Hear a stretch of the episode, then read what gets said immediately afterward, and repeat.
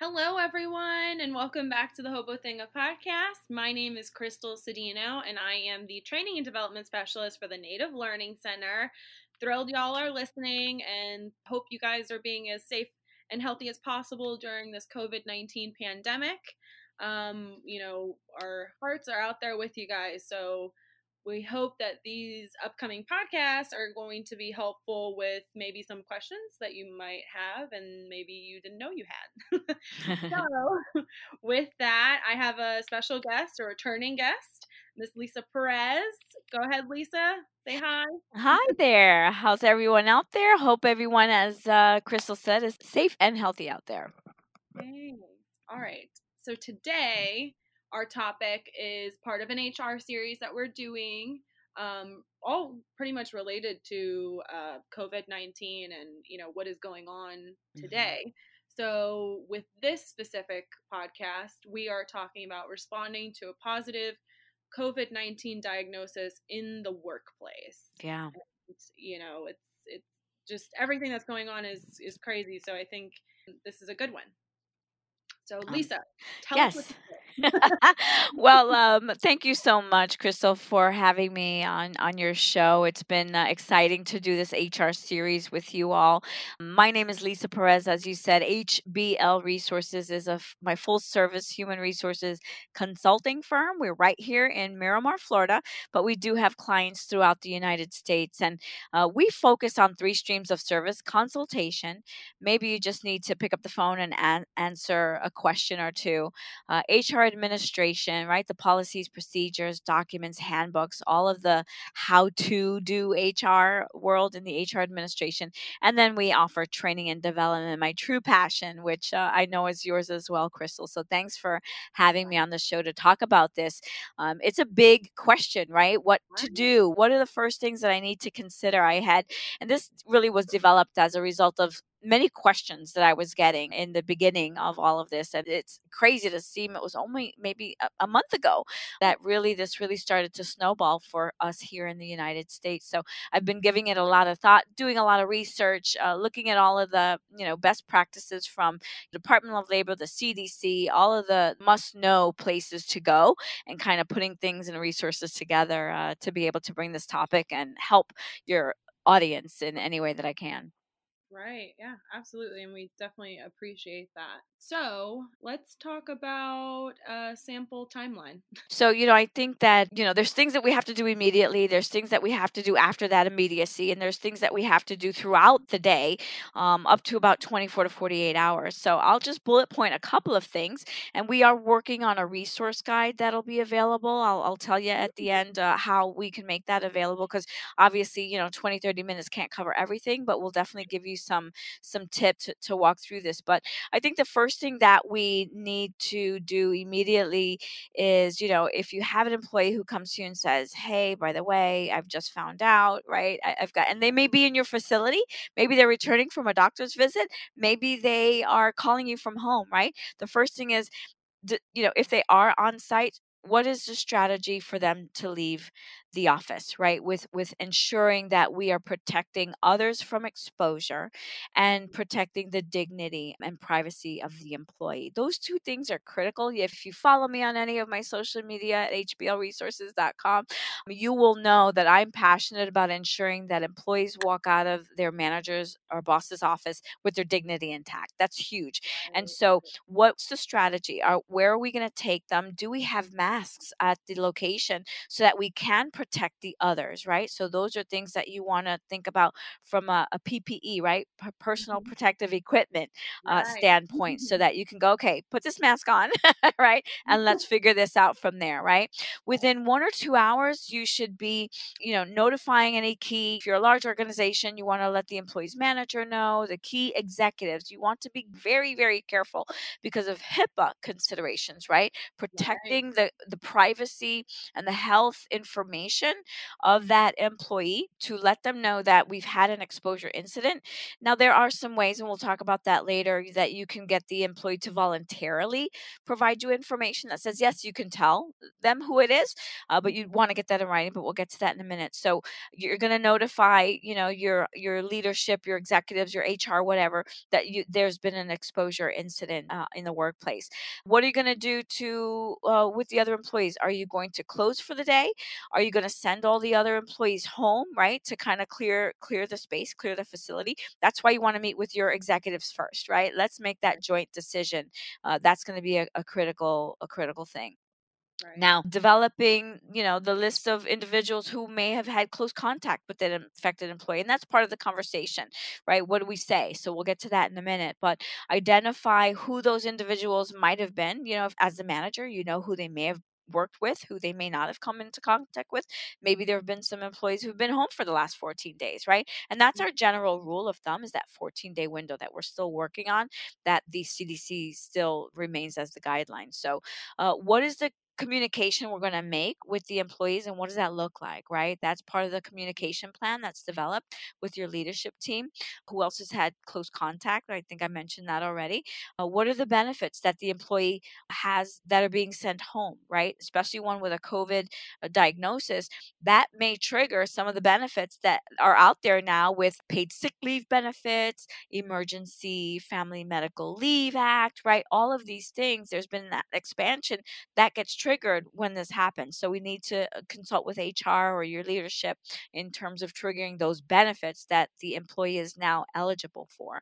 And then, you know, identifying the person to arrange for the disinfecting, right? Based right. on the CDC's guidance. Do you have a company that is responsible for coming in to help with the disinfection and the cleaning process of the facility so that when you do get employees back in, they feel that you've taken the right steps to keep them safe from illness illness or further injury, right? So that's a critical thing. And that, gosh, we've only gone, you know, from immediacy to two hours and, and we've had to get all that done, right? so, you know, once that gets done, you know, within the next, you know, couple of hours, within five hours, right before the workforce workday closes, you know, what is the impact to the facility? Were there, you know, orders that needed to be picked up? Is somebody expecting to come in for a meeting? You know, all of those kinds of things uh, need to be need to be considered and that's for those locations that might still have some employees there right? Those are your essential businesses that have to consider some of these things because most of us at this point i think uh, when when this gets published might already be you know in the remote workspace but these are things to consider because unfortunately i'm not sure that this is going to be uh, the first wave. We may see it again so this might be a very good thing to keep on hand in the event in the future we do see this situation research surface unfortunately. So that five you know hour window we want to make sure that we um, communicate to the coworkers who have had that close contact with the infected individual without again releasing that person's name. You simply want to say that they may have been exposed to covid in the workplace without saying who unless of course that individual has given you written permission to do so. Right. and then you know what are the coordination that you have to have? Is it an extreme exposure? Do we have you know 15, 16 people that have been exposed or one or two. That may trigger state and local health official notification, depending on whether you're in a county, a city, a state that requires that, right, to be notified. And then, you know, if you're big, is there a media statement that needs to be done, right? I think this is more for your Fortune 500s, right? That we're closing, you know, effective mm-hmm. immediately. And, and what does that need to look like? And that media could just be to your customers, your vendors, people who you are doing business with that are that need to know that might be affected because of a temporary shutdown because of cleaning the facility and what have you. So then you want to confirm those arrangements, right? Make sure that you know within 24 to 48 hours who what's the facility coming? Are they familiar with the CDC guidelines? And you know, just a few of the highlights that they are recommended is closing off any of the areas that the infected person um, has been in, obviously, right? Before cleaning and disinfecting and just making sure that within 24 hours they can go back in there, uh, open the doors and the windows, get the air circulating, right? And then going in, waiting 24 hours before even beginning the cleaning and disinfection process. And that's, you know, could put a business shut down for at least 48 hours if they're waiting. So those are some of the recommendations that came from the CDC as well. And these things are changing, right? So things are happening quickly and changing fast. So that gets you 48 hours in and then, you know, you can start to get the impacted employees back in as so long as they are safe to do so from a health perspective. And you can require um, health notices, uh, you know, uh, that they're clear from any um, COVID diagnosis for the returning employee who's diagnosed positive. And that kind of is the bullet point quick rundown. I don't know if it was quick, but that was the rundown. yeah, yeah.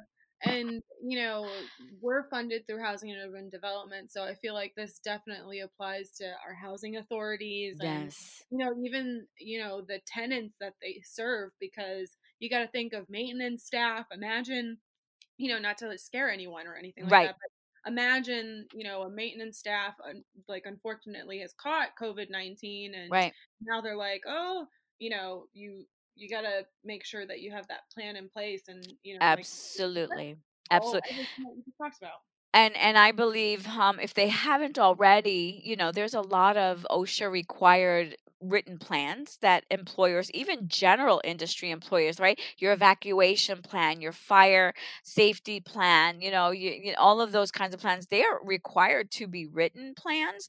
I I would it, I'm safe to say I think that in the next uh, couple of weeks, if they haven't already done so and I haven't seen it, they will expect and require uh, this kind of emergency plan as well. You know, we saw things with H1N1. I don't know if anybody remembers that. Um, we saw that way back uh, in the workforce a couple of years ago, and I think now, as a result of this, that it may be a requirement to have um, an illness, infection, exposure control plan, and this would be part of it. What we just outlined. So, my next question for you is going to be what do you say when employees Scary thought, right? I mean, uh, imagine the times that you've ever been, you know, at a loss for words. If this is one of them, it's probably at the top, right? So I, I think, you know, ensuring again, the first thing you want to do is if they're being, if they're notifying you on site, that you isolate them, right? Find a conference room, find an office, get them isolated. Uh, you know, the, they obviously have sought medical attention that they, you know, have been exposed or they're coming back with a diagnosis. And you've got to say, you know what, thanks for letting us know, right? Right. That's important, right? So we can disarm their fears, so we can ensure that they know that they've done the right thing by reporting it to us and letting us know. And, you know, ascertaining whether or not we can help them and their family in any of the next steps as they focus on their health, right? Can we help in any way? Fine. Okay, we go through that conversation. You know, given your diagnosis, can we share your information with others in the workplace, right? We can keep it confidential and just indicate there's been an exposure. If you give us permission, we can be a little bit more uh, direct and, and get that in writing, right? You want to ensure that they are, that you ask them to remain away from the workplace based on the CDC's guidance. It's not you as the employer doing that, it's protecting them and others at work, right? So we can kind of put that on the CDC's guidelines and recommendations. And that's according to the last CDC is that they should continue in home isolation at least 72 hours. That's three days. Once they've passed the recovery that's been defined, you know, no no fever, no symptoms, all of that kind of thing. And I disclaimer, I'm no medical professional. Again, I'm getting this from CDC's recommendations, uh, and that they've at least had seven days have passed since symptoms first appeared, and 14 days since symptoms have left. Right, so we still look at that 14 day window. So we want to advise them this is what we expect in terms of your return to work, but that you would require a medical, a fit for duty note from the doctor, realizing that, listen, doctors and medical professionals are saving lives right now, they may not have a lot of time to write that note. so, you know, erring on the side of caution, seeing if that's a role that can be done remotely is important as that next step and that right. possibility. But those are some of the things that you can say. Uh, you may want to tell them, hey, is there any personal property that you need for us to get for you, right? Maybe they've got something important in their in their drawer or in their mm-hmm. workspace or in their locker that you want to make sure that you can get for them, making sure to protect yourself with, you know, mask and goggles or whatever it is, you know, that you're using in your workplace, any, you know, plastic gloves, that kind of medical gloves, um, ensuring that you let them know about any of the leave benefits. We talked about that, right? Are they going to have paid sick leave? Are you requiring them to use any sick or vacation time that they have? Talk about that because the first thing is, oh my gosh, where's the next paycheck coming from? Right? right. A very real question.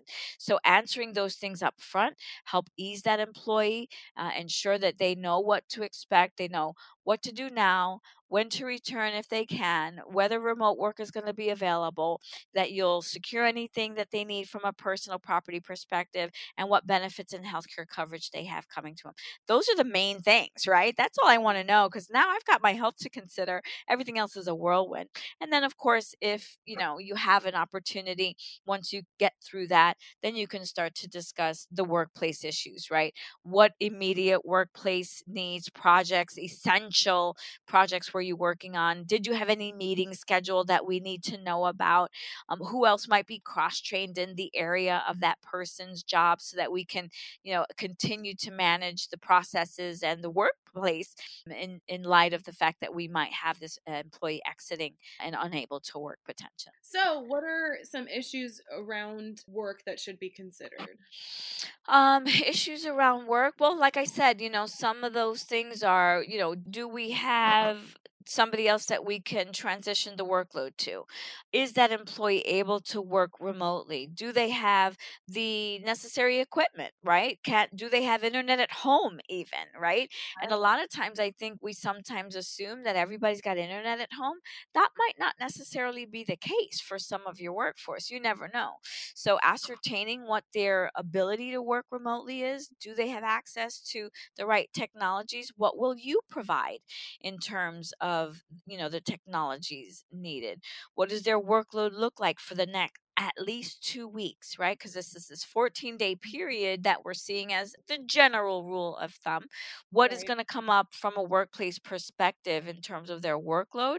Again, the upcoming projects, which ones are just A, B, and C items, right? We saw that. Yeah, I'm a big Stephen Covey fan.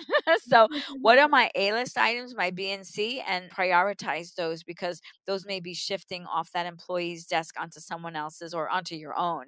And then, you know, is there meeting meetings that are on the calendar that you didn't put on the calendar, right? right? Take a quick look, right? That happens too. It's still stuck in the email. I didn't move it to my calendar item yet. So making sure that you're thorough about those workplace issues so that your clients you know, and those you serve don't see any delay in service or, or customer service as a result of one or two or maybe more employees being offset by a potential COVID diagnosis. And we kind of touched a little bit on this as far as isolation and uh-huh. whatnot, or self isolation. Yeah. But what about contact with others?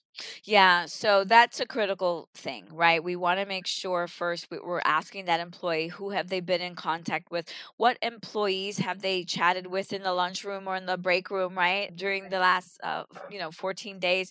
Have they had any offsite meetings with customers and guests and vendors or potential employees, whatever it is, right? Who have you been in contact with is a critical is a critical thing to ensure that we can reach out and let them know as well. Um, what has been their work schedule?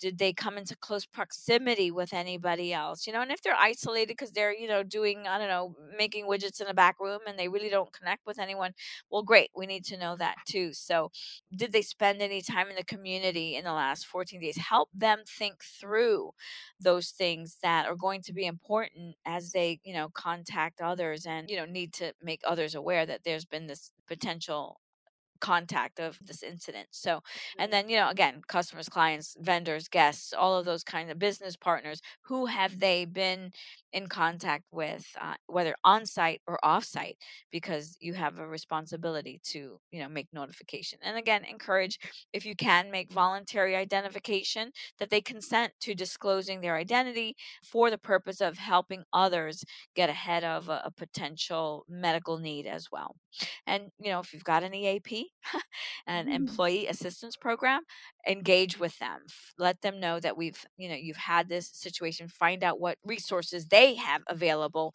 in light of the exposure in the workplace I mean, does a location need to be closed? so it, it depends. I think uh, if you look at the CDC's recommendation, if you have a positive diagnosis in your physical location, like I outlined earlier, there are specific methods, there are specific procedures to ensure that the workplace is free from continuing harm, right?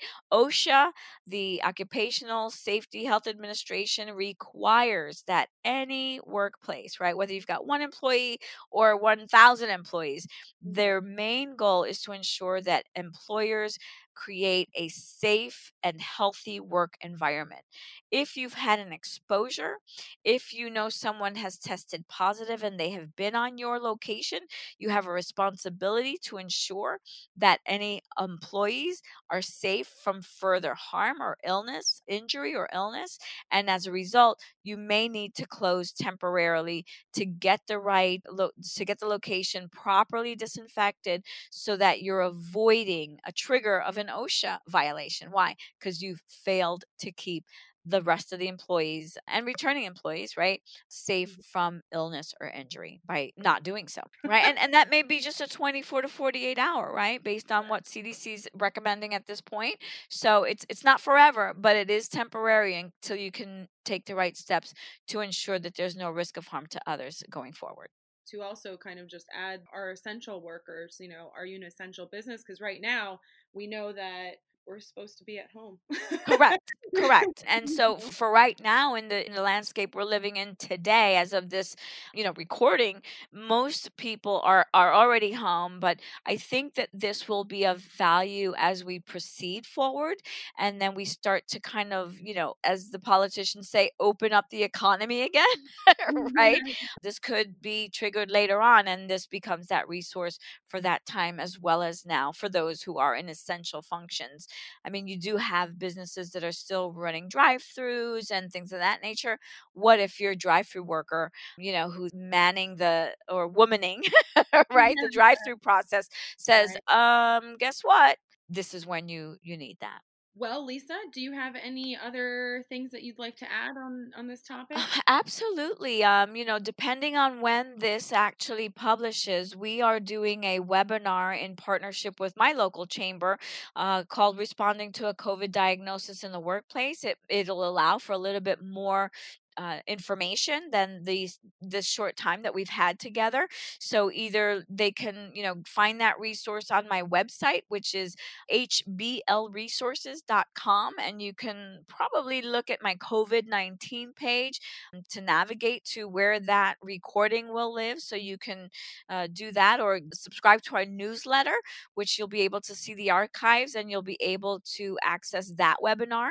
And of course, they can always re listen uh, to this podcast which um, again i'm so honored to be on but that website is hbl resources that's home business life resources hblresources.com and i'm always available uh, if they'd like to connect through you crystal Awesome. Thank you so much, Lisa. Oh my gosh, we're thrilled and so happy that you're here with us. my pleasure it's been my pleasure i i, I enjoy uh, being a, a resource for you all as well Indian country, our housing authorities, everyone that's listening. Um, we hope this was helpful.